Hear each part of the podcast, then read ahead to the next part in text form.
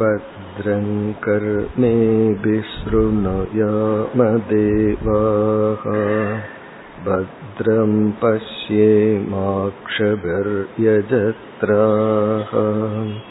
ஸ்திரைரங்கைஸ்துஷ்டுவாகும்சஸ்தனூபிஹ வ்யசேமதேவஹிதம் யதாயுः ஸ்வஸ்தி ந இந்த்ரோ வ்ருத்தஶ்ரவாः ஸ்வஸ்தி ந பூஷா விஸ்வவேதாः ஸ்வஸ்தி ந ஸ்தார்க்ஷ்யோ அரிஷ்டநேமிः ஸ்வஸ்தி நோ ப்ருஹஸ்பதிர்ததாது.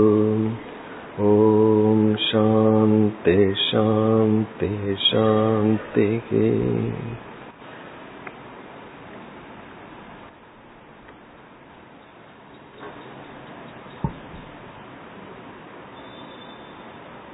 ஆஷ்வலாயனர் என்ற ரிக்வேதத்தின் ஆச்சாரியர் பிரம்ம ஞானத்தை வேண்டி பிரம்மதேவரிடம் ஒரு கேள்வியை கேட்டார். இவர் ரிக்வேதத்தை படித்திருந்த போதிலும் பிரம்ம ஞானத்தை அறியாத காரணத்தினால் பிரம்மாவையே அணுகி அதீஹி பகவோ பிரம்ம வித்யாம் வரிஷ்டாம், மேலான பிரம்ம ஞானத்தை எனக்கு உபதேசம் செய்யுங்கள், சத்புருஷர்களால் நாடப்படுகின்ற மிகவும் இரகசியமான இந்த உலகில் பிறந்துள்ள ஜீவர்களுக்கு தெரியாமல் இருக்கின்ற அந்த ஞானத்தை எனக்கு உபதேசம் செய்யுங்கள். எந்த அறிவினால் ஒருவன் அனைத்து பாபங்களிலிருந்து விடுதலை அடைந்து மோட்சத்தை அடைகின்றானோ அல்லது அந்த பிரம்மத்தையே அடைகின்றானோ அந்த ஞானத்தை உபதேசம் செய்யுங்கள் என்று கேட்டார். அதற்கு பிரம்மதேவர், ஞானத்தை நேரடியாக முதலில் உபதேசிப்பதற்கு முன் ஸ்ரத்தா பக்தி தியானயோகாத் அவேஹி என்று கூறினார். இந்த பிரம்மத்தை ஸ்ரத்தை என்ற யோகத்தின் மூலமாகவும் பக்தி என்ற யோகத்தின் மூலமாகவும் தியானம் என்ற யோகத்தின் மூலமாகவும் அறிந்துகொள். இது பிரம்ம ஞானத்திற்கான உபாயம். இந்த மூன்று உபாயத்தின் துணை கொண்டு பிரம்மத்தை புரிந்துகொள் என்று அறிமுகப்படுத்தினார். நாம் ஸ்ரத்தா யோகத்தை பார்த்தோம். உபனிஷத் வாக்கியத்திலும் குருவினிடத்திலும் வைக்கின்ற நம்பிக்கை ஸ்ரத்தை. இந்த இரண்டு நம்பிக்கை தேவை. ஏனென்றால் சிலர் உபனிஷத்தை நம்புவார்கள், ஆனால் அவருக்கு குரு வாக்கியத்தில் சந்தேகம் வரலாம். என்ன சந்தேகம் வரலாம் என்றால், இவர் இதை சரியாக புரிந்து கொண்டுதான் சொல்கின்றாரா என்ற சந்தேகம் நமக்கு வரலாம். சிலர் குருவை நம்புவார்கள், சாஸ்திரத்தை நம்ப மாட்டார்கள். அப்படி இல்லாமல் குருவையும் சாஸ்திரத்தையும் முழுமையாக நம்புதல் என்கின்ற யோகத்தின் மூலமாகவும், இந்த நம்பிக்கை வர வேண்டுமென்றால் பக்தி என்ற ஒரு உணர்வு தேவை. அதை நாம் இம்முறை பார்த்தோம்.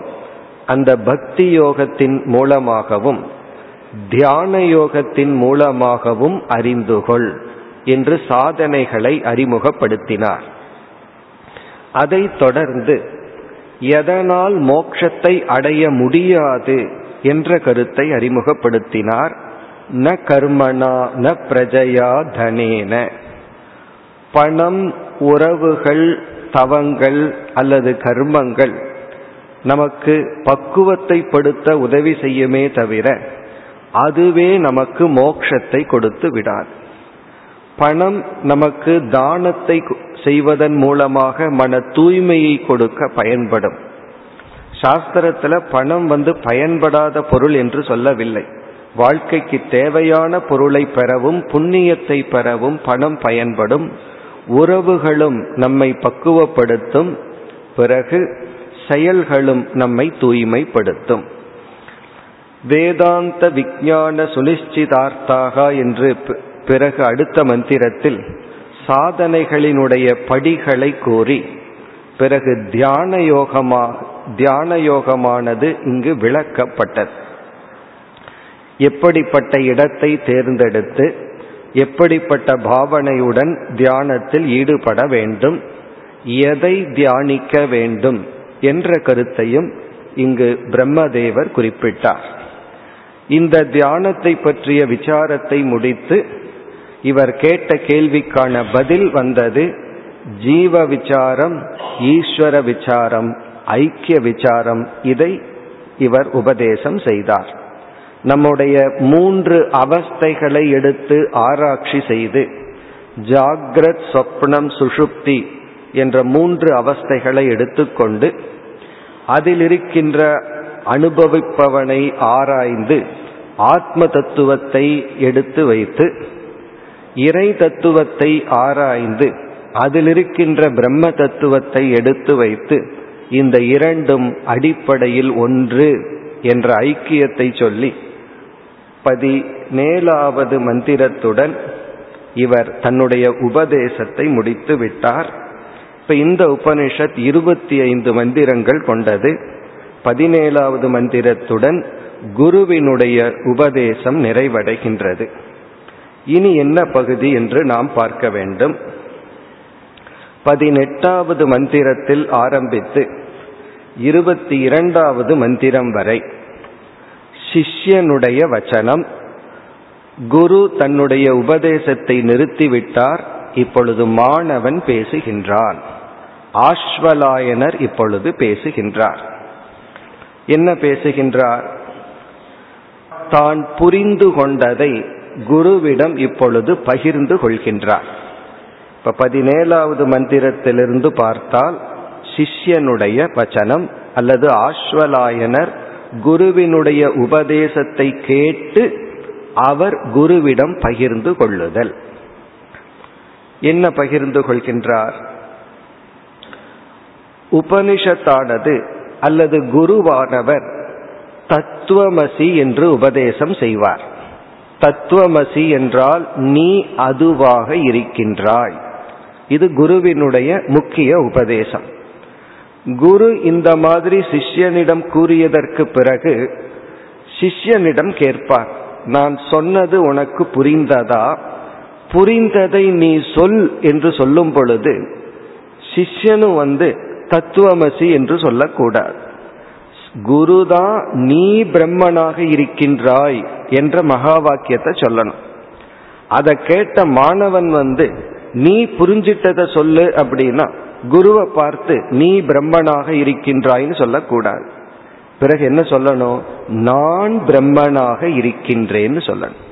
அதனாலதான் நமக்கு இனியொரு மகா வாக்கியம் உள்ளது, அகம் பிரம்மாஸ்மி.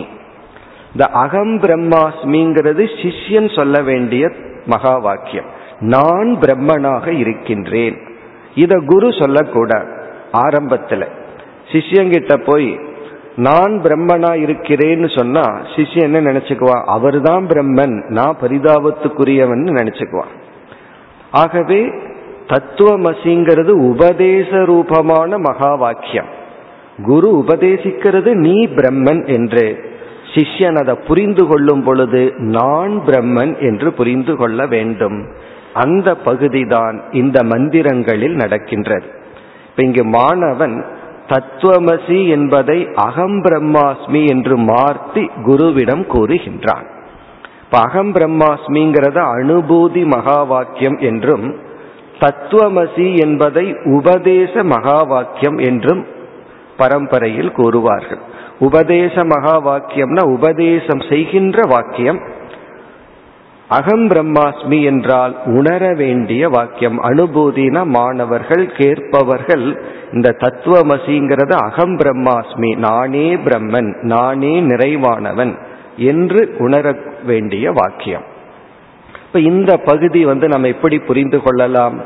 குருவினுடைய உபதேசத்தை சிஷ்யன் புரிந்து கொண்டு குருவிடம் பேசுகின்றான். இந்த ஆங்கிள், இந்த பகுதியை நாம பொருள்படுத்தலாம். அல்லது குருவானவர் சிஷ்யனிடம் கேட்பதாக ஒரு கற்பனை செய்யலாம். உபதேசமெல்லாம் செஞ்சதற்கு பிறகு நீ புரிந்து கொண்டதை எனக்கு கூறு என்று குரு கேட்பதாக ஒரு கற்பனை செய்து கொண்டால், இப்பொழுது சிஷ்யன் குருவிடம் தான் புரிந்து கொண்டதை கூறுகின்றான். குரு சொன்னதை அப்படியே சொன்னா அது மனப்பாடம் பண்ணி சொன்ன மாதிரி இருக்கும். அதை சிஷ்யன் செய்யக்கூடாது. அவனுடைய வார்த்தையில் அதை கூற வேண்டும். குரு ஒரு வார்த்தையில சொன்னா அதே சொல்லல தான் திருப்பி சொல்லக்கூடாது. தான் என்ன புரிந்து கொண்டான் என்று தான் கூற வேண்டும். ஆகவே இந்த பகுதியெல்லாம் சிஷ்யன் தான் புரிந்து கொண்டதை குருவிடம் பகிர்ந்து கொள்கின்றான். அவ்விதம் இதை நம்ம பார்க்கலாம். அல்லது இந்த பகுதிகளை வேறு விதத்திலையும் பொருள்படுத்தலாம். இவைகள் அனைத்தும் ஆத்ம தியானம். சிஷ்யனானவன் இவ்விதம் தியானிக்கின்றான் அல்லது நாம் இவ்விதம் தியானிக்க வேண்டும். இதையும் நாம் தியானத்திற்குள் சேர்த்தி கொள்ளலாம். எப்படி குரு உபதேசம் செய்ததற்கு பிறகு அந்த உபதேசத்தை எடுத்துக்கொண்டு மாணவனானவன் இவ்விதம் தன்னை தியானித்து கொள்கின்றான், இவ்விதம் நினைத்து கொள்கின்றான். இதை சிஷ்யனுடைய கான்டம்ப்ளேஷன், மாணவனுடைய ஆத்ம சிந்தா அல்லது ஆத்ம தியானம். இந்த மாதிரியெல்லாம் இந்த பகுதிகளில் நாம் பொருள் கொள்ளலாம். இப்போ இதனுடைய சாராம்சம் என்ன? சிஷ்யன் இந்த மந்திரங்களில் என்ன சொல்கின்றான் என்று பார்த்துவிட்டு இந்த சிஷ்யன் சொல்கின்ற இந்த மந்திரங்கள் சிலவற்றை நாம் பார்ப்போம். இப்போ இந்த மந்திரங்கள்ல சிஷ்யன் குருவிடம் என்ன கூறுகின்றான் என்றால், முதலில் தன்னை செல்ஃப் வேலிடேஷன் என்று சொல்வார்கள். நாம் அகங்காரத்தை விட வேண்டுமே தவிர நம்மை நாம் அங்கீகரிப்பதை விட்டுவிடக்கூடாது. இந்த ஈகோ அகங்காரத்தை விடணும், ஆனால் ஆத்ம அங்கீகாரத்தை மேற்கொள்ள வேண்டும். இப்போ இந்த பகுதியிலிருந்து நமக்கு கிடைக்கிற மிக சூக்ஷ்மமான ஒரு வேல்யூ, ஒரு பண்பு என்னவென்றால், இங்கு மாணவன் தன்னை தான் அங்கீகரித்து கொள்கின்றான். நம்முடைய துயரமே நம்மையே நம்ம வேலிடேட் பண்ணாதது தான், நம்மை நாம் அங்கீகரிக்காதது தான் நம்முடைய துயரம். இந்த மந்திரங்களை நம்ம படித்தோம் அப்படின்னா மாணவன் தன்னைத்தானே அங்கீகரித்து கொள்கின்றான். அங்கீகரித்து கொள்கின்றான்னு சொன்னா தான் அகங்கரிக்கின்றான் என்று பொருள் அல்ல. இதற்கு முன்னாடி அகங்காரத்துடன் இருந்தான், இப்பொழுது அந்த அகங்காரம் நீங்கி அங்கீகாரம் வந்துள்ளது. அதாவது கர்வத்திற்கும் செல்ஃப் ரெஸ்பெக்டுக்கும் பார்க்கறதுக்கு ஒரே மாதிரி இருக்கும், ஆனா முற்றிலும் வேறுபாடு. நம்மை நாமே மதித்தல்கிறது வேறு, நாம் கர்வப்படுதல் என்பது வேறு. அகங்காரப்படுதல்ங்கிறது வேறு, அங்கீகாரம்ங்கிறது வேறு. இதை நம்ம தெளிவாக புரிந்து கொண்டால்தான் இந்த மந்திரமெல்லாம் நமக்கு விளங்கும். ஏன்னா இந்த மந்திரத்தில எல்லாம் சிஷ்ய என்ன சொல்ல போறா, எல்லாமே நான் தான், இந்த உலகமே என்னிடத்திலிருந்து தான் வந்தது, என்னிடத்தினால்தான் இந்த உலகமே காக்கப்படுகிறது, இந்த உலகமே என்னிடத்தில்தான் ஒடுங்குகின்றது, நானே இறைவன் என்றெல்லாம் சொல்ல போறான். இதை நம்ம கர்வமாக புரிந்து கொள்ளக்கூடாது, அங்கீகாரமாக புரிந்து கொள்ள வேண்டும். மேலும் இந்த பகுதியில் சிஷ்யன் தன்னைத்தான் நேசிப்பதை வெளிப்படுத்துகின்றான். சம்சார காலத்தில் அறியாமையில் இருக்கும் பொழுது நம்மிடத்துல இந்த செல்ஃப் பிட்டி அப்படிங்கிறது இருக்கும். தன்மீதே தனக்கு ஒரு பரிதாபமான பாவப்பட்ட உணர்வு. இந்த சில பேர் கஷ்டப்பட்ட ஐயோ பாவம் அப்படின்னு சொல்றோம். பல பேருக்கு மற்றவங்க நம்மைய பார்த்து ஐயோ பாவம்னு சொல்லணுங்கிற ஒரு ஏக்கம் இருந்துட்டே இருக்கு. நம்மை பார்த்து பலர் பரிதாபப்பட வேண்டும் என்கின்ற ஒரு உணர்வு. இந்த உணர்வை சாஸ்திரம் சம்சாரம் என்று சொல்கிறது. அதாவது மற்றவர்களுடைய பரிதாபத்துக்கு ஏங்கி இருத்தல், இதனுடைய விளைவாகத்தான் தன்னை பரிதாபப்படணும்னு சொல்லி வேணும்னே தன்னை துன்புரித்து கொள்வார்கள். தனக்கு கஷ்டத்தை வர வச்சுட்டே இருந்தா தான் மற்றவர்களிடம் இருந்து நமக்கு ஒரு பரிதாப உணர்வு கிடைக்கும்னு சொல்லி, அந்த உணர்வு சம்சாரம். அதை நீக்கி, இந்த செல்ஃப் பிட்டியை நீக்கி செல்ஃப் லவ், நம்மை நாமே நேசித்தல், அது மோக்ஷம். யாரு என்னை குறித்து பரிதாபப்பட வேண்டாம், நான் என்னை முழுமையாக நேசிக்கின்றேன், யாருக்கும் நான் பரிதாபத்திற்குரிய பொருள் அல்ல என்று இந்த மந்திரங்களில் அவன் தன்னுடைய நிறைந்த மனதை வெளிப்படுத்துகின்றான். இந்த செல்ஃப் பிட்டிங்கிறது சம்சாரம், செல்ஃப் லவ் ஆத்ம பிரேம என்று சொல்வார்கள். தன்னைத்தானே நேசித்தல் என்பது ஞானத்தின் விளைவு. இப்ப இந்த மந்திரங்களிலெல்லாம் சிஷ்யன் இதை வெளிப்படுத்துகின்றான். அதாவது தத்துவமசிங்கிற மகா வாக்கியத்தை அவன் அகம் பிரம்மாஸ்மி என்று புரிந்து கூறுகின்றான். பிறகு இந்த மந்திரங்கள் ஆத்ம தியானமாக அமைகின்றது. அவன் கண்ணை மூடி குரு சொன்னதையெல்லாம் கேட்டு இப்படி தியானித்து ஞானத்தை நிலைப்படுத்தி கொள்கின்றான். பிறகு தன்னையே நேசிக்கின்றான், தன்னையே அங்கீகரிக்கின்றான். தன்னையே அங்கீகரித்தல் தான் மோட்சம். நம்மை நாம் அங்கீகரித்து விட்டால் யாருமே நம்மை அங்கீகரிக்கணும்னு எதிர்பார்க்க மாட்டோம். இந்த உலகத்துல பல செயல்கள் நமக்காக செய்வதில்லை, மற்றவர்கள் நம்மை ஏற்றுக்கொள்ள வேண்டும்ங்கிறதுக்காகவே செய்கின்றோம். மற்றவர்களை மனதில் நினைத்து கொண்டே நமக்கு எது தேவையோ அதை நாம் விட்டு விடுகின்றோம். ஆனால் ஞானியானவன் தன்னை ஏற்றுக்கொண்டு மற்றவர்கள் தன்னை ஏற்றுக்கொள்ள வேண்டும் என்று எதிர்பார்க்க மாட்டான். இப்ப இந்த முகவுரையுடன் சிஷ்யன் என்ன சொல்கின்றான் என்று நாம் பார்க்கலாம். 18வது மந்திரத்தில் த்ரிஷு தாமசு யத் போக்யம் போக்தா போகஸ்ச யத் பவேத் தேப்யோ விலக்ஷண சாட்சி சின்மாத்ரோகம் சதா சிவஹ. இப்ப இந்த மந்திரத்தில் ஆரம்பித்து 22வது மந்திரம் வரை அகம் அகம்ங்கிற சொல்ல இருக்கும். சிஷ்யன் நான் இப்படிப்பட்டவன் என்று சொல்ல ஆரம்பிக்கின்றான். இப்ப பகவத்கீதையிலெல்லாம் தெளிவா பகவான் கூறினார், அர்ஜுனன் கூறினான், நல்லா வரும். இந்த உபநிஷத்துல அப்படியே போகுது. இந்த மந்திரத்தை வச்சுதான் யார் பேசுகிறார்கள், யார் கேட்கிறார்கள்ங்கிறத புரிந்து கொள்ள முடியும். இப்ப இந்த இடத்துல சிஷ்யன் பேசுகின்றான். அகம் சதா சிவக, தன்னை சொல்கின்றான், நான் சதா சிவமாக இருக்கின்றேன்.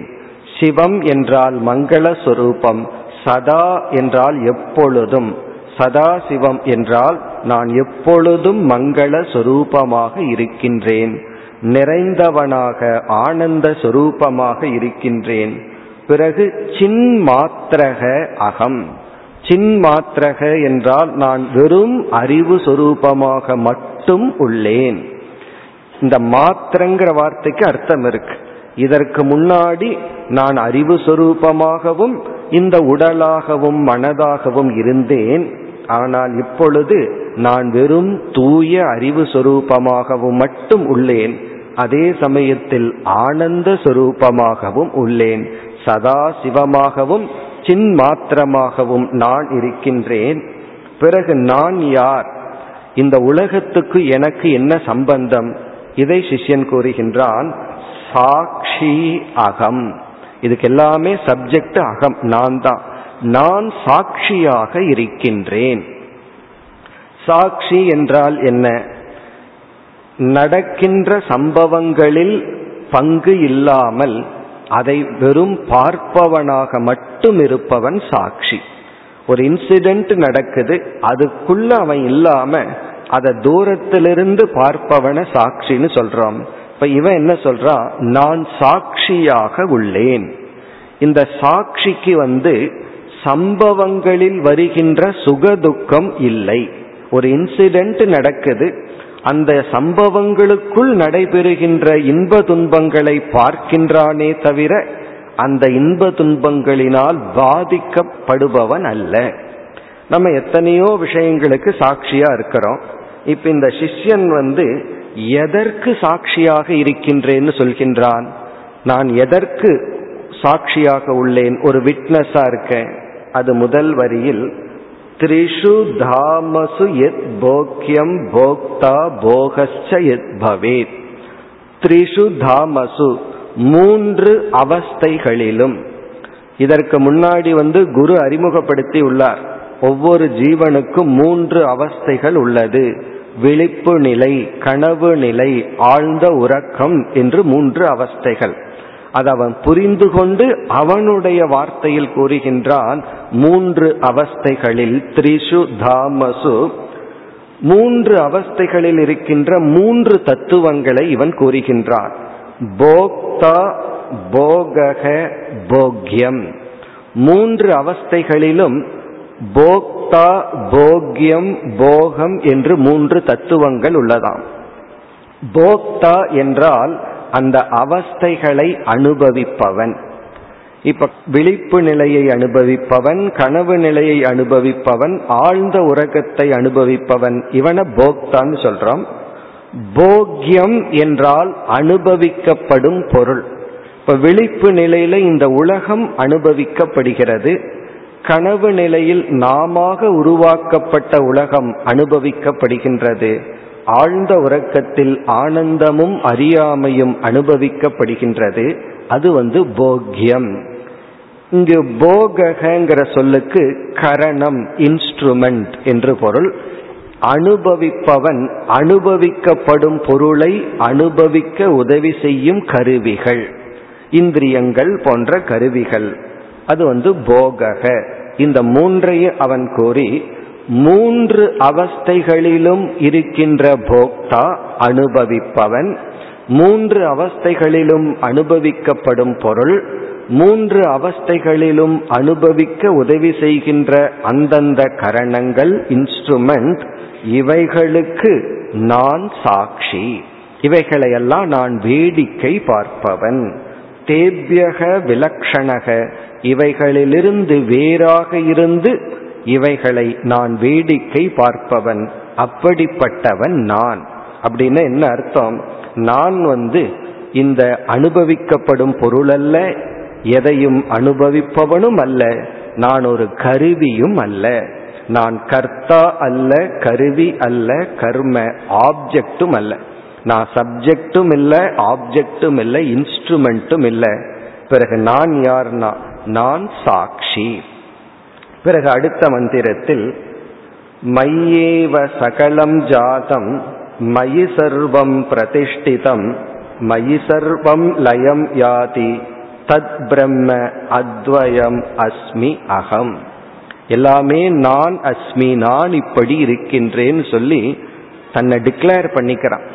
இதை அவன் 4 பேர்த்துக்கிட்ட சொல்கின்றான்னு புரிந்து கொள்ளக்கூடாது.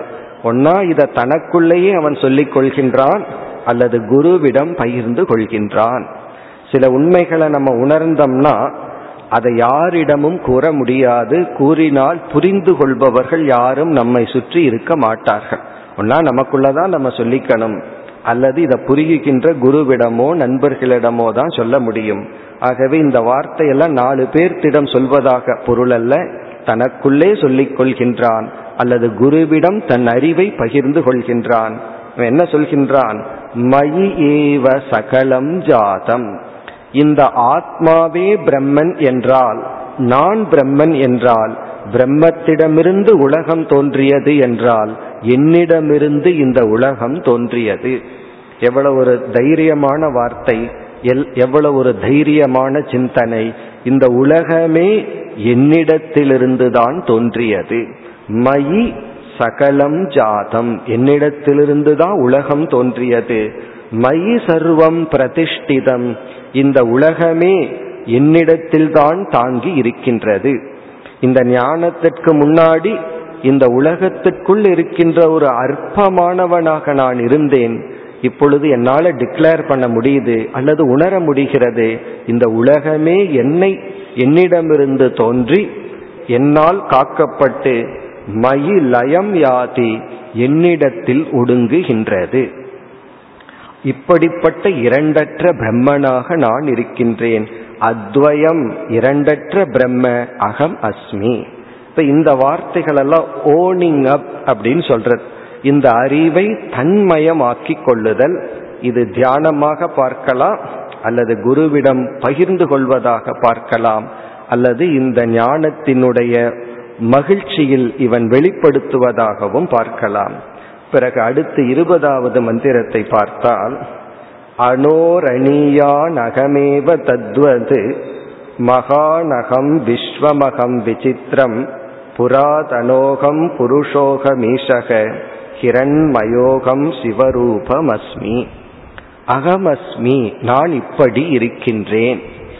இதுல முதல் பகுதியில் பிரம்மத்துக்கு சொல்லப்பட்ட லட்சணங்களையெல்லாம் தன்னுடைய லட்சணமாக கூறுகின்றான். பிரம்மத்திற்கு என்னென்ன லட்சணங்கள் எல்லாம் சொல்லப்பட்டுள்ளதோ அதெல்லாம் தன்னுடைய லட்சணமாக கூறுகின்றான். அனோகோ அணியான், இதெல்லாம் நம்ம பிரம்ம லட்சணமா பார்க்கணும். பிரம்மம் சிறியதும் அல்ல பெரியதும் அல்ல. இந்த சிறியது பெரியதுங்கிறதெல்லாம் ஒரு பொருளுக்கு குறிப்பிடப்படுகின்ற இலக்கணங்கள். இந்த பிரம்மன் ஒரு பொருளும் அல்ல, அனந்தம் ஆனந்த சொரூபம் என்று விளக்க உபனிஷத் பயன்படுத்துகின்ற முறை அது சிறியதை காட்டிலும் சிறியது, பெரியதை காட்டிலும் பெரியதுன்னு சொல்லும். சிறியதை காட்டிலும் சிறியதுன்னு சொன்னவுடனே அணு என்று நினைக்க தோன்றும். அது பெரியதை காட்டிலும் பெரியது. இங்கு உபனிஷத் அணோகோ அணியான், அணுவுக்கும் அணுவாக உள்ளது, அணுவை காட்டிலும் சிறியதாக உள்ளது. மகதோ மகியான், உள்ளதுக்குள்ளேயே பெரியது எதுவோ அதை காட்டிலும் பெரியதாக உள்ளதுன்னு பிரம்மத்துக்கு சொல்ற லட்சணம். இதை இவன் தன்னுடைய லட்சணமாக கூறுகின்றான். நான் சிறியதை காட்டிலும் சிறியதாக உள்ளேன், பெரியதை காட்டிலும் பெரியதாக உள்ளேன். விஸ்வமகம் விசித்திரம், விசித்திரம்னா இந்த அழகான விதவிதமான விஸ்வமாக நான் இருக்கின்றேன். நம்ம விஸ்வரூப தர்சனத்துல இந்த உலகத்தை ஈஸ்வரன்னு பார்க்கணும்னு சொன்னோம். அர்ஜுனன் இறைவனை விஸ்வரூபமாக பார்த்து பயந்து கொண்டான்னு சொன்னோம். ஏன் அர்ஜுனன் பயந்து கொண்டான் பகவானுடைய விஸ்வரூபத்தை பார்த்து? அதற்கு நம்ம பார்த்த ஒரு காரணம் அர்ஜுனன் விஸ்வரூபத்திற்குள் தன்னை பார்க்கவில்லை. தன்னை விஸ்வரூபத்திலிருந்து விலக்கி தான் வேறு, பார்க்கப்படுகின்ற விஸ்வரூபம் வேறுன்னு பார்த்தவுடனே அவனுக்கு பயம் வந்தது. இங்கு உபனிஷத் மாணவன் என்ன சொல்கின்றான்? அந்த விஸ்வரூபத்திற்குள் தன்னையும் பார்த்து கூறுகின்றான், நானே இந்த உலகமாக இருக்கின்றேன். இப்ப எல்லாமே இறைவன்னு சொன்னா அந்த எல்லாம்ங்கிற சொல்லுக்குள்ள நான் அடங்குறனா இல்லையா? சில பேர் ஆல் ஆர் காட் அப்படின்னு சொல்வார்கள், ஆனா தன்னை விட்டு விடுவார்கள். எல்லாமே காடுன்னு சொன்னா நானும் அந்த கடவுளுக்குள்ளதான் வருகின்றேன். ஆகவே இவன் என்ன சொல்கின்றான்? நானே இந்த உலகமாக இருக்கின்றேன். அப்படின்னு என்ன அர்த்தம்? இந்த உலகம் நான், நான் பிரம்மன், ஆகவே நான் இந்த உலகமாக உள்ளேன். இப்ப இதையெல்லாம் நம்ம கவனமா புரிந்து கொள்ளணும். இதை நம்ம அறியாமையிலும் சொல்லலாம். ஹிரண்யகசுப்பு இதெல்லாம் சொன்னா, நான் தான் கடவுள், என்னத்தான் வழிபடணும், நானே எல்லாமாக இருக்கின்றேன்னு அவனும் இதே வாக்கியத்தை தான் சொன்னான். அதை ஆசுரோ உபனிஷத்துன்னு சொல்வார்கள், அசுரருக்குரிய உபனிஷத். ஒருவன் என்ன வாக்கியத்தை சொல்றான்ங்கிறது முக்கியம் அல்ல. நானே பிரம்ம, நானே கடவுள், யாரையும் கும்பிடாதீங்க, என்னத்தான் கும்பிடணும்னு பிரகலாதனிடம் கூறினான். இப்போ அதை நம்ம என்னன்னு சொல்றோம்? அவன் கர்வத்தில் கூறியுள்ளா, அகங்காரத்தில் கூறியுள்ளான்னு சொல்றோம். இப்ப இங்க சிஷ்யன் கர்வத்தில் கூறவில்லை, ஞானத்தினால் அவன் கூறுகின்றான். அதனாலதான் இந்த கர்வத்திற்கும் தன்னை மதித்தலுக்கும் உள்ள வேற்றுமையை நன்கு புரிந்து கொள்ள வேண்டும். இந்த கர்வப்படக்கூடாது அப்படிங்கிறதுக்காக செல்ஃப் ரெஸ்பெக்ட், சுயமரியாதையை இழந்துவிடக்கூடாது. சுயமரியாதை வேணும்னு சொல்லி கர்வத்தை எடுத்துக்கொள்ள கூடாது. இந்த வேல்யூவை பின்பற்றும் பொழுது கவனமாக இருக்க வேண்டும். நம்ம எரியாமல் தவறான ஒன்றை எடுத்து கொள்வோம். இப்ப இந்த மந்திரங்கள் எல்லாம் ஆத்ம ஞானத்தை அடைந்து இந்த உடல் மனம் நான் அல்ல என்று புரிந்து கொண்டு பிரம்ம ஞானத்தின் அடிப்படையில் பேசப்படுகின்ற சொற்கள். புராதனோகம் புருஷோகம் ஈசக, நான் புராதனன், நானே ஈஸ்வரன். கிரண்மயக, அறிவு சுரூபமான சிவஸ்வரூபமாக நான் இருக்கின்றேன். பிறகு மீண்டும் பிரம்மத்திற்கு சொல்லப்படுகின்ற லட்சணத்தை கூறுகின்றான். அபானி பாதோகம் அசிந்திய சக்திகி. அந்த பிரம்மத்துக்கு கைகள் இல்லை, கால்கள் இல்லை, கண்கள் இல்லை. இந்த பிரம்மத்துக்கு லட்சணமே எதற்கு கண் இல்லையோ, எதனால் கண் பார்க்கின்றதோ அது பிரம்மன். எதற்கு காது இல்லையோ, எதனால் நாம் கேட்கின்றோமோ அது பிரம்மன். அந்த லட்சணங்கள் எல்லாம் இங்கு சொல்லப்படுகிறது. இந்த லைட்டுக்கு சொல்ற அதே லட்சணம் பிரம்மத்துக்கும் பொருந்தும். இந்த லைட்டுங்கிற பிரின்சிபலுக்கு என்ன சொல்லலாம், எதை பார்க்க முடியாதோ, எதனால் பார்க்க முடிகின்றதோ அதுதான் லைட், அதுதான் ஜோதிகி. லைட்டினுடைய லட்சணமே அதுதான். லைட்டை டைரக்டா கண்ணு பார்க்காது, எதை பார்க்க முடியாதோ. ஆனா எந்த லைட்டுனால நாம் பொருள்களை பார்க்கின்றோம், நம்ம கண்ணு லைட்டினுடைய ரிஃப்ளெக்ஷனை தான் பார்க்கும். வெளிச்சம் ஒரு பொருள் மீது படும் பொழுது அந்த வெளிச்சத்தை பொருளின் துணை கொண்டு பார்க்கும். அதே போல பிரம்ம தத்துவம், அதற்கு கண்கள், காதுகள், கைகள் இல்லை. ஆனால் அதனால் இந்த கண்களும் காதுகளும் கைகளும் கண் காது கைகளாக செயல்படுகின்றது. ஒரு பொம்மையை செய்து வச்சு ஒரு கண்ணை வரைஞ்சி வச்சு அது பார்க்காது, ஏன்னா அதற்குள்ள ஒரு உணர்வும் உயிரும் இல்லை. அதுபோல இந்த கண்களும் காதுகளும் அவ்விதம் செயல்பட காரணம் பிரம்மன். அதே சமயத்தில் அந்த பிரம்மத்துக்கு கண்களும் காதுகளும் இல்லை என்று மீண்டும் பிரம்மத்தினுடைய லட்சணத்தை கூறி தன்னுடைய லட்சணமாக சிஷ்யன் கூறுகின்றான். இதெல்லாம் வேறொரு இடத்துல உபனிஷத்துல பிரம்மத்தை வர்ணிக்க பயன்பட்ட சொற்கள். கட்டோபனிஷத், இது போன்ற கேனோபனிஷத் போன்ற உபனிஷத்துக்களை எல்லாம் இந்த லட்சணம் பிரம்மத்தை வர்ணிக்க பயன்படுத்தப்பட்டுள்ளது. இங்கு ஆஸ்வலாயனர் என்ற சிஷ்யர் தன்னுடைய லட்சணமாக கூறுகின்றார். பிறகு இறுதி 22வது மந்திரத்தில் இவர் அந்த பீக்குக்கே போயிடுறார். அதாவது என்ன சொல்கின்றார், வேதை அநேகை ரகமேவ வேத்யக, அனைத்து வேதங்களிலாலும் அறியப்பட வேண்டியவன் நான் தான் அப்படின்னு சொல்றார். இப்ப வேதங்களால் அறியப்பட வேண்டிய தத்துவம் என்ன என்றால் பிரம்மன்னு சொல்லுவோம். எந்த ஒரு தத்துவத்தை வேதம் விளக்க வந்தது என்றால் பிரம்ம. நமக்கு தெரியாத இறை தத்துவத்தை பிரம்மன், அதை வேதம் விளக்க வந்தது. இவன் என்ன சொல்கின்றான் சிஷ்யன், எல்லா வேதங்களினாலும் அறியத்தக்கவன் யார் என்றால் நான் தான் என்றால் என்னுடைய நான் புரிந்து கொண்ட இந்த பிரம்மந்தான் அறியத்தக்கது. பிறகு என்ன சொல்கின்றான், வேதாந்த கிருத், இந்த வேதாந்த பரம்பரையும் என்னிடமிருந்தே வந்தது. வேதவித் ஏவ அகம், நானே வேதத்தை அறிந்தவனும் ஆகின்றேன். இதனுடைய பொருள், இறைவன்தான் வேதத்தை நமக்கு கொடுத்துள்ளார். இந்த உலகத்தை இறைவன் படைத்து இந்த உலகத்தை எப்படி பயன்படுத்தினால் இந்த உலகத்திலிருந்து நன்மை அடைவோம் என்ற அறிவை இறைவன் வேதத்தின் மூலமாக கொடுத்துள்ளார். ஒரு காமன் பிரின்சிபிள், ஒரு நியதி என்னவென்றால், ஒரு பொருள் படைக்கப்பட்டால் அந்த படைப்புடன் அந்த பொருளை எப்படி பயன்படுத்த வேண்டும் என்ற அறிவும் கொடுக்கப்பட வேண்டும். ஒரு பொருள் படைக்கப்பட்டு அதை எப்படி பயன்படுத்தணுங்கிற அறிவு கொடுக்கப்படவில்லை என்றால் அந்த பொருளினுடைய படைப்புக்கே அர்த்தம் இல்லை. இப்போ ஒரு ஆப்ஜெக்ட் இருந்து அதை எப்படி யூஸ் பண்ணணுங்கிற ஞானம் நமக்கு தேவை. அதை கொடுக்கிறது தான் வேதம். இந்த உலகத்தை படைத்த இறைவன், இந்த உலகத்தை நீ எப்படி பயன்படுத்தினால் உனக்கு நன்மை தரும் என்ற அறிவை இறைவன் வேதத்தின் மூலமாக கொடுத்துள்ளார். வேதத்தில் 2 மைய கருத்து தான். ஒன்று தர்மம், இனி ஒன்று பிரம்ம. Knowledge of ethics, knowledge of reality.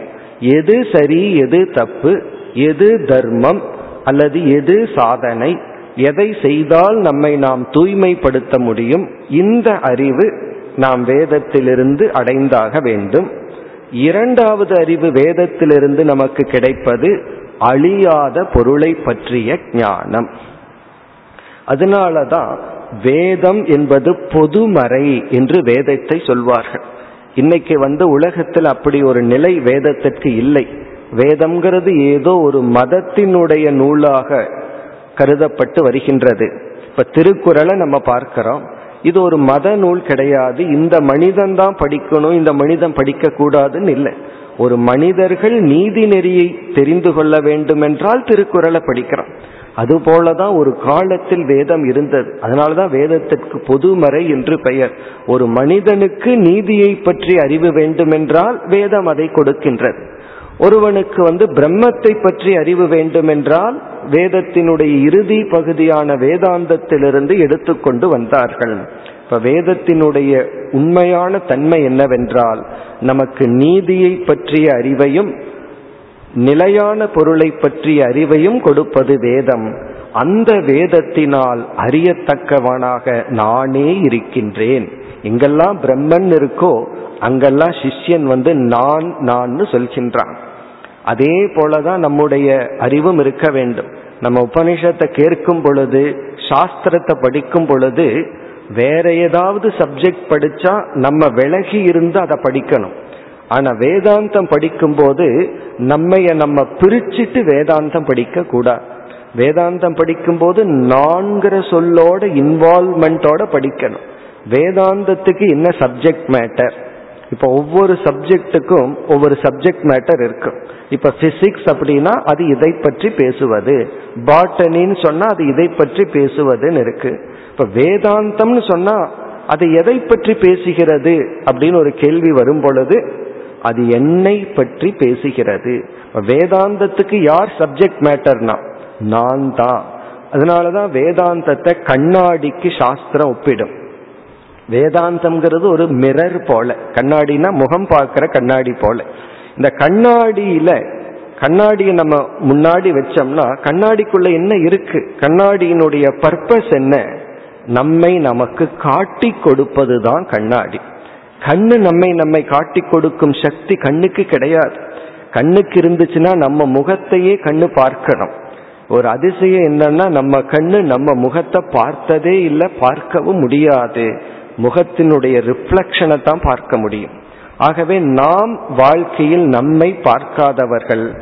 மற்றவர்களுடைய முகத்தை நம்ம பார்க்கிறோம். நம்ம முகத்தை பார்க்கணும்னா ஒரு கண்ணாடி தேவை. அந்த கண்ணாடி தான் வேதம் அல்லது சாஸ்திரம். சாஸ்திரம் என்ன செய்கின்றது? நம்மை நமக்கு அறிமுகப்படுத்துகின்றது. இந்த பகுதியில் நாம் உணர வேண்டிய கருத்து என்னவென்றால், வேதாந்தம் படிக்கும்போது நான் என்னை பற்றி படித்து கொண்டிருக்கின்றேன், இது என்னை பற்றி பேசுகின்றதுங்கிற நான இதில் கனெக்ட் பண்ணிக்கணும். வேற எந்த சப்ஜெக்ட் படித்தாலும் இந்த நானை பிரித்து வச்சுட்டு தான் படிக்கணும், இல்லைன்னா ப்ராப்ளம் ஆயிடும். இப்போ கழுதையினுடைய பிஹேவியரை ஒருத்தன் ரிசர்ச் பண்ணுறான்னு வச்சுக்கோமே, அவன் என்ன பண்ணணும்? தன்னை பிரிச்சுட்டு அந்த நாலேஜை தனியாக பார்க்கணும். இதில் நானும் இருக்கிறேன்னு நினச்சா என்ன ஆகும்? இது இவனுடைய நிலையே வேற மாதிரி ஆயிடும். ஆகவே இந்த வேதாந்தம் படிக்கும் பொழுது மட்டும்தான் நான் செல்ல வேண்டும். இப்போ இந்த சிஷ்யன் கேட்டு நானாகவே அனைத்தையும் கூறுகின்றான். வேதங்களினால் அறியப்பட வேண்டும், வேத வேத்தியமாக நான் இருக்கின்றேன், வேதத்தை அறிபவனும் நான், வேத பரம்பரையை உருவாக்கியவனும் நான் என்று கூறுகின்றான். அதனாலதான் எல்லா மதத்திலும் அந்த மத நூல்கள் ஒரு மனிதனால் உருவாக்கப்படாமல் இறைவனால் உருவாக்கப்பட்டதுங்கிற கான்செப்ட் இருக்கு. ஏன்னா மனுஷனால் உருவாக்கப்பட்ட அதுல சில குறைகள் இருக்கும் என்று இறைவனால் கொடுக்கப்பட்டது, இறைவனுடைய கமாண்ட்மெண்ட் என்று இந்த கான்செப்ட் எல்லா இடத்துலையும் இருக்கு. அதனாலதான் நம்ம சம்பிரதாயத்தில் உள்ள பெரியவர்களும் வேதம் இறைவனால் கொடுக்கப்பட்டது என்றே கூறியுள்ளார்கள். உண்மையும் கூட. இந்த உலகம் இறைவனால் படைக்கப்பட்டது என்று ஏற்றுக்கொள்ளப்பட்டால் இந்த உலகத்தை பயன்படுத்த வேண்டும் என்ற அறிவும் இறைவனால் தான் படைக்கப்பட்டிருக்க வேண்டும். பிறகு ந புண்ணிய பாபே மம நாஸ்தி நாசக. பிறகு தன்னை டிக்ளேர் பண்ணிக்கிறான், எனக்கு என்ன இல்லை என்று இவன் கூறுகின்றான். மே மம எனக்கு, ந புண்ணிய பாபே எனக்கு புண்ணியமும் பாபமும் இல்லை. சாஸ்திரத்துக்குள்ள வரும்பொழுது அறிமுகப்படுத்துகிற சப்ஜெக்டே புண்ணிய பாபம்தான். நீ செய்யற ஒவ்வொரு செயலுக்கும் கண்ணுக்கு தெரியாத ஒரு பலன் இருக்கும். ஒன்று புண்ணியம், இனி ஒன்று பாவம்னு சொல்லி இந்த புண்ணிய பாபத்தை அறிமுகப்படுத்தி சாதகனை சாஸ்திரம் தர்ம நெறியில் ஒருவனை நுழைக்கின்றது. பிறகு அதே சாஸ்திரம் என்ன சொல்லுது, உனக்கு உண்மையிலேயே புண்ணியமும் கிடையாது பாபமும் கிடையாது. இதையெல்லாம் ஆரம்பத்துல படிச்சா நமக்கு ஒண்ணுமே விளங்காது. புண்ணிய பாபத்தை அறிமுகப்படுத்தின சாஸ்திரமே, கர்மகாண்டம் புண்ணிய பாபத்தை அறிமுகப்படுத்துது, ஞான காண்டம் புண்ணிய பாபத்தை நெகேட் பண்ணுது.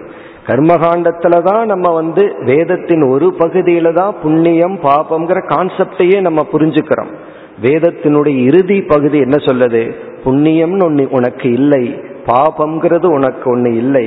எப்படிப்பட்ட உனக்கு பிரம்மனாக இருக்கின்ற உனக்கு புண்ணிய பாபம் இல்லை, ஜீவனாக நீ இருந்தால் உனக்கு புண்ணியமும் உண்டு பாபமும் உண்டு என்று புரிந்து கொள்ள வேண்டும். புண்ணிய பாபம் எனக்கு இல்லை, நாசக எனக்கு அழிவில்லை.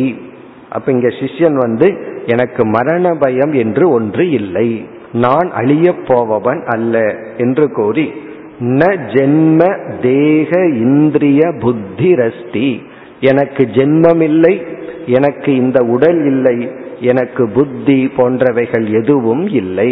அப்படின்னா இந்த கருவிகளெல்லாம் அந்த கரணங்களெல்லாம் எனக்கு இல்லை.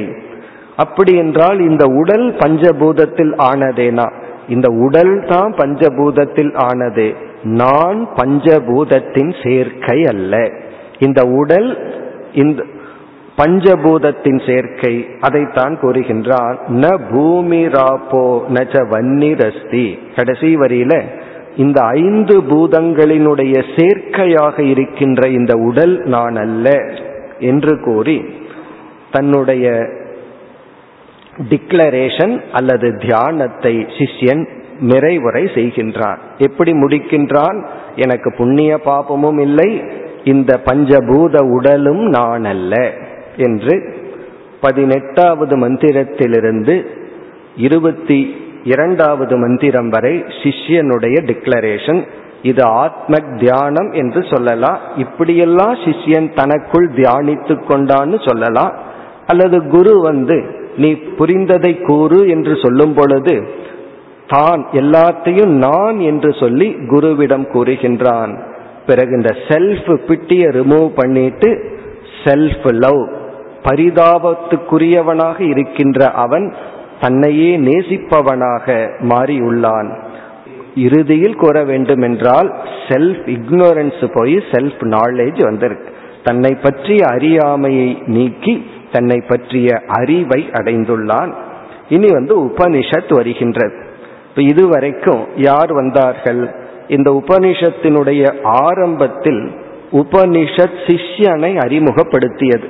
ஆஸ்வலாயனக என்ற சிஷ்யர் பிரம்மதேவனை அணுகி இவ்விதம் கேட்டார்.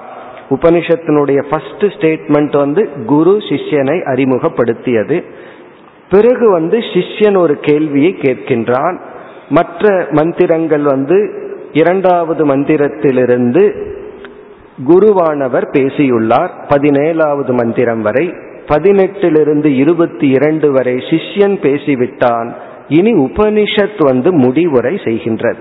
இப்போ உபனிஷத் குரு சிஷ்யனை அறிமுகப்படுத்தி குரு சிஷ்யர்களுடைய உரையாடல் முடிந்து இனி 23, 24, 25 இந்த கடைசி 3 மந்திரங்களில் உபனிஷத் முடிவுரை செய்கின்றது.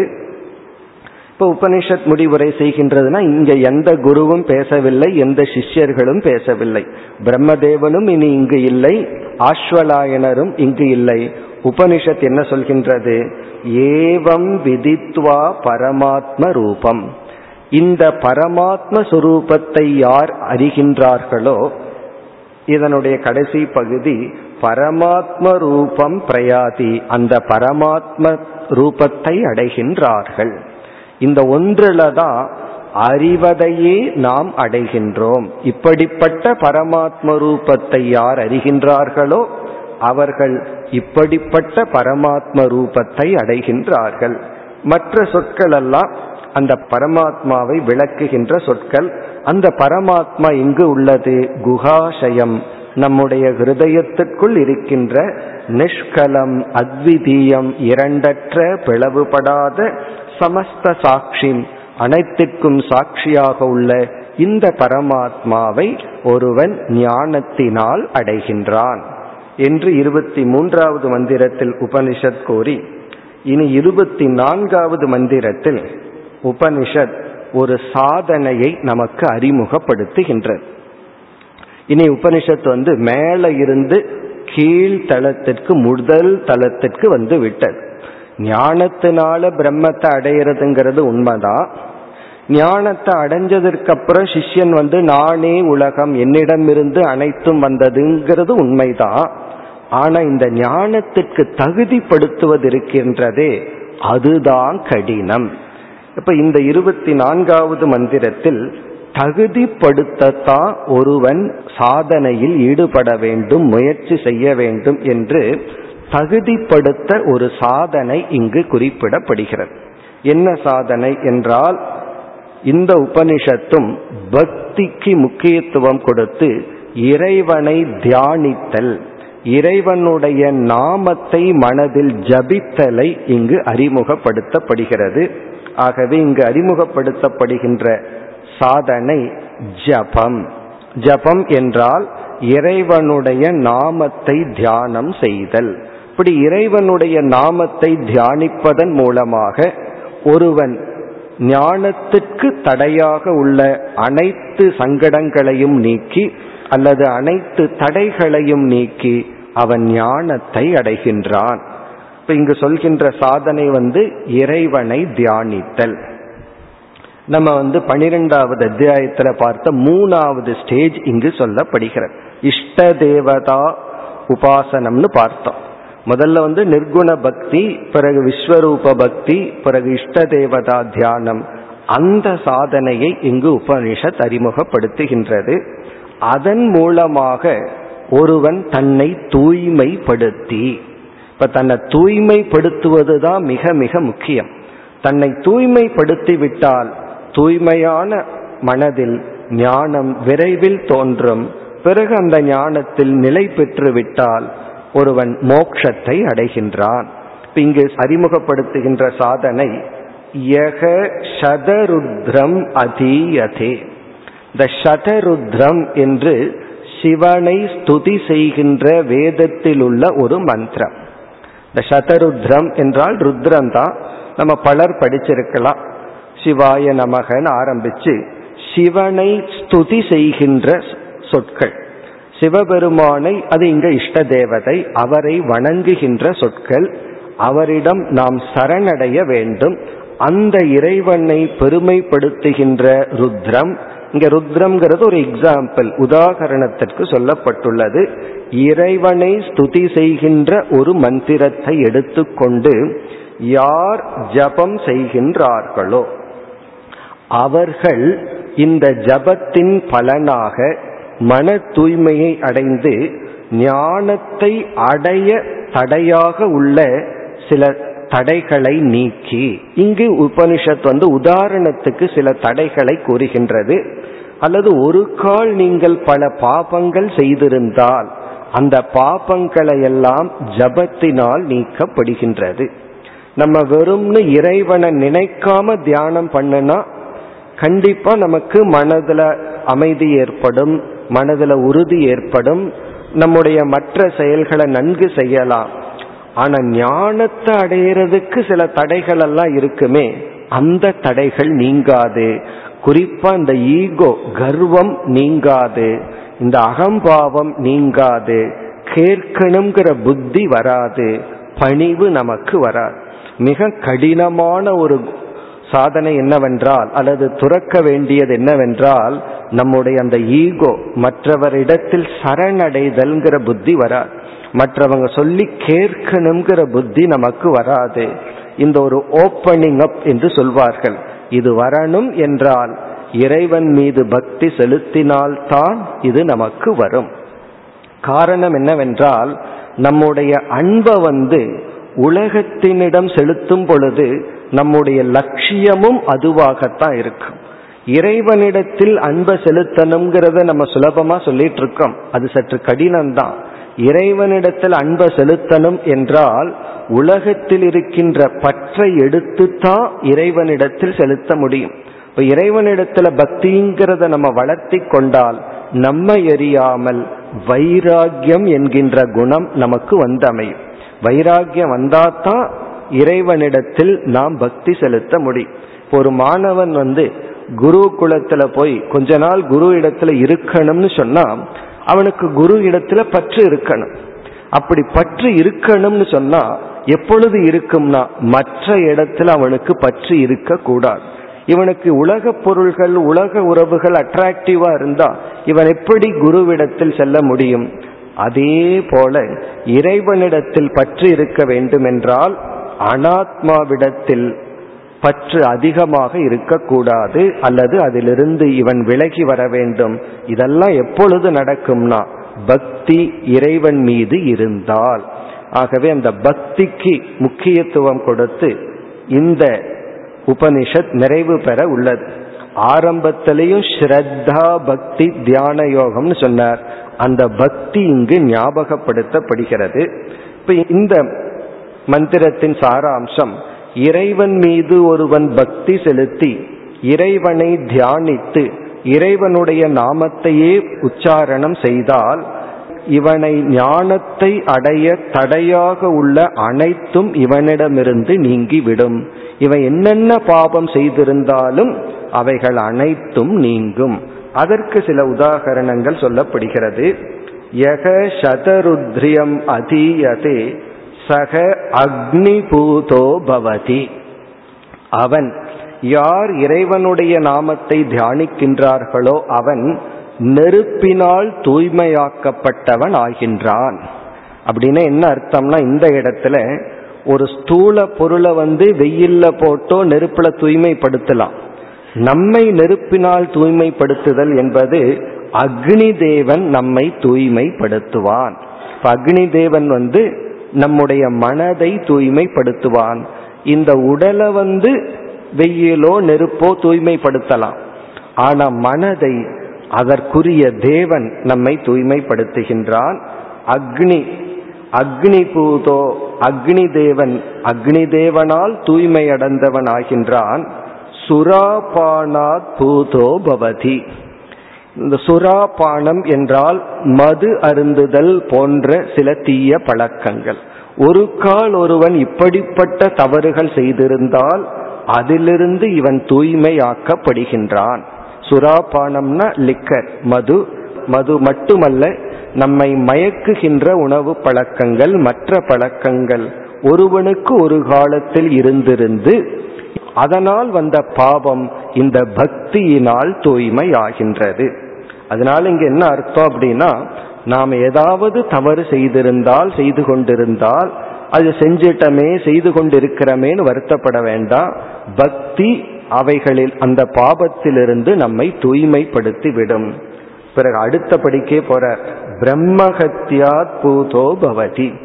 பிரம்மஹத்தியம் என்றால் ஒழுக்கமான ஒருவனை ஒருவன் கொன்றிருந்தாலும், பிரம்மஹத்தின்னு சொன்னா ஒரு சான்றோரை இவன் கொலை செய்திருந்தாலும் இந்த பக்தி அதிலிருந்து இவனை தூய்மைப்படுத்தி விடும். ஒரு கொலகாரனாகவே இருந்திருந்தாலும் இந்த பக்திக்கு அவ்வளவு மகத்துவம் உள்ளது, அவனை தூய்மைப்படுத்தி விடும். அதாவது மனதில் இருக்கிற ராங் கில்ட், தப்பான குற்ற உணர்வை இங்கு உபனிஷத் நம்மிடம் இருந்து நீக்குகிறது. பாஸ்ட் இஸ் பாஸ்ட்னு சொல்லுவோமே, கடந்தது எதுவாக இருந்தாலும் இந்த பக்தி நம்மை தூய்மைப்படுத்தும். இங்க பிரம்மஹத்தியங்கிறதுக்கு இனியொரு பொருளும் உண்டு. பெரியவர்களை அவமதித்திருந்தாலும், சாஸ்திரம் என்ன சொல்லுது, வயதானவர்கள் அவர்களுக்கு அறிவிருக்கோ இல்லையோ அந்த வயதுக்கே நம்ம மரியாதை கொடுக்கணும். அந்த வயோதிகத்தை நாம் அவமதித்தால் அதுவே சாஸ்திரத்தினுடைய திருஷ்டியில பெரிய பாவமா. அவங்களுக்கு அந்த வயதுக்கு தகுந்த அறிவு இல்லாததுனாலதான் நான் அவமதிச்சேன்னு சொல்லக்கூடாது. அவங்களுக்கு இல்லாம இருக்கலாம், அது வேற விஷயம். அந்த வயோதிகத்துக்கே ஒரு ரெஸ்பெக்ட் நம்ம கொடுக்கணும். பிறகு குணவிருத்தக, ஒருவன் குணத்தினால் மேலோங்கி இருந்தால், நல்ல குணத்தோடு இருக்கிறான், வைராகி ஒருத்தன் இருக்கின்றான் அல்லது ஒரு துறவி இருக்கின்றான், அவர்களை அவமதித்திருந்தால் அதனால வந்த பாபமும் பக்தியினால் நீங்கும். பிறகு இப்படியே எவ்வளவு சொல்வது? அதனால உபனிஷத் முடிவு செய்கின்றது, கிருத்தியா கிருத்தியா பூதோ பவதி. கிருத்தியா கிருத்தியம்னா எதையெல்லாம் நம்ம செய்ய வேண்டுமோ அதை செய்ய தவறி இருந்தால், எதையெல்லாம் செய்யக்கூடாதோ அதை செய்திருந்தால், ஜென்ரலா உபனிஷத் சொல்லிடு, செய்ய வேண்டியதை செய்யாமல் விட்டிருந்தால், செய்ய வேண்டாத்ததை செய்திருந்தால் அனைத்திலும் ஒருவன் விடுதலை அடைகின்றான். இந்த மகத்துவம் எதற்கு இருக்குன்னா, இறைவனுடைய நாமத்தை ஜபிப்பதன் மூலம் இப்படிப்பட்ட பாபத்திலிருந்து நாம் விடுதலை அடைகின்றோம். அதனால என்ன அர்த்தம்னா, நம்முடைய கடந்த கால வாழ்க்கையை நினைச்சு வருத்தப்படக்கூடாது. கடந்த காலத்துல எவ்வளவு தவறு நடந்திருந்தாலும் பக்தியினால் அதை நாம் நீக்கிக் கொள்ள முடியும். பிறகு உபனிஷத் எப்படி முடிக்கின்றது, அத்தியாசிரமி சர்வதா சகிருத்வா ஜபே. இவன் சிவனுடைய பக்தன் ஆகிவிடுகின்றான். இவன் ஒரு முறையாவது இறைவனுடைய நாமத்தை கண்டிப்பாக மனதில் உச்சரிக்க வேண்டும் என்று கூறி பிறகு இறுதி மந்திரத்தில் உபனிஷத் நிறைவு செய்கின்றது, அனேன ஞானம் ஆப்னோதி. மிக அழகான வாக்கியம். அனேன ஞானம் ஆப்னோதினா, இவ்விதம் பக்தியின் மூலம் தன்னை தூய்மைப்படுத்தி வேதாந்த சாஸ்திரத்தை கேட்பதன் மூலம் ஒருவன் ஞானத்தை அடைகின்றான். எப்படிப்பட்ட ஞானம்? சம்சார அர்ணவ நாசனம், அதாவது சம்சாரம் என்கின்ற கடலை அழிக்கக்கூடிய இந்த ஞானத்தை அடைகின்றான். தஸ்மாத் ஏவம் விதித்வா ஏனம், இவ்விதம் இந்த பிரம்ம தத்துவத்தை அறிந்தவன் கைவல்யம் பலம் அஷ்ணுதே, கைவல்யம் என்கின்ற பலனை அடைகின்றான். இந்த உபனிஷத்துக்கு ஏன் கைவல்யோபனிஷத் என்று பெயர் வந்தது என்றால், இந்த உபனிஷத்து முடிவு என்ன செய்கின்றது, மோக்ஷத்தை கைவல்யம் என்று அழைத்தது. அதனால்தான் இந்த உபனிஷத்துக்கு கைவல்யோபனிஷத்துன்னு பேர். இவ்விதம் தன்னை தூய்மைப்படுத்தி ஞானத்தை அடைந்தவன் கைவல்யம் என்கின்ற பலனை அடைகின்றான். கைவல்யம் என்றால் என்னன்னு பார்த்தோம், நாம் மட்டும் இருத்தல், நம்மை துயரப்படுத்த வேறு யாரும் இல்லை, நாமும் துயரப்படுத்த வேறு யாரும் இல்லை, நான் மட்டும் இருத்தல் என்ற பூர்ணமான மனநிலையை அல்லது பூர்ணத்துவத்தை அடைகின்றான். உபனிஷத் ரெண்டு முறை சொல்லி முடிக்கின்றது, கைவல்யம் பலம் அஷ்ணுதே, கைவல்யம் பலம் அஷ்ணுதே. ஒரு சாஸ்திரம் முடிக்கணுங்க போது அதே வாக்கியத்தை திரும்ப கூறும். அப்படி திரும்ப கூறி இவ்வுபனிஷத் மங்களமாக நிறைவு செய்கின்றது. நாமும் நிறைவு செய்வோம். ஓம் பூர்ணமத பூர்ணமிதம் பூர்ணாத் பூர்ணமுதச்யதே, பூர்ணஸ்ய பூர்ணமாதாய பூர்ணமேவாவசிஷ்யதே. ஓம் சாந்தி சாந்தி சாந்தி.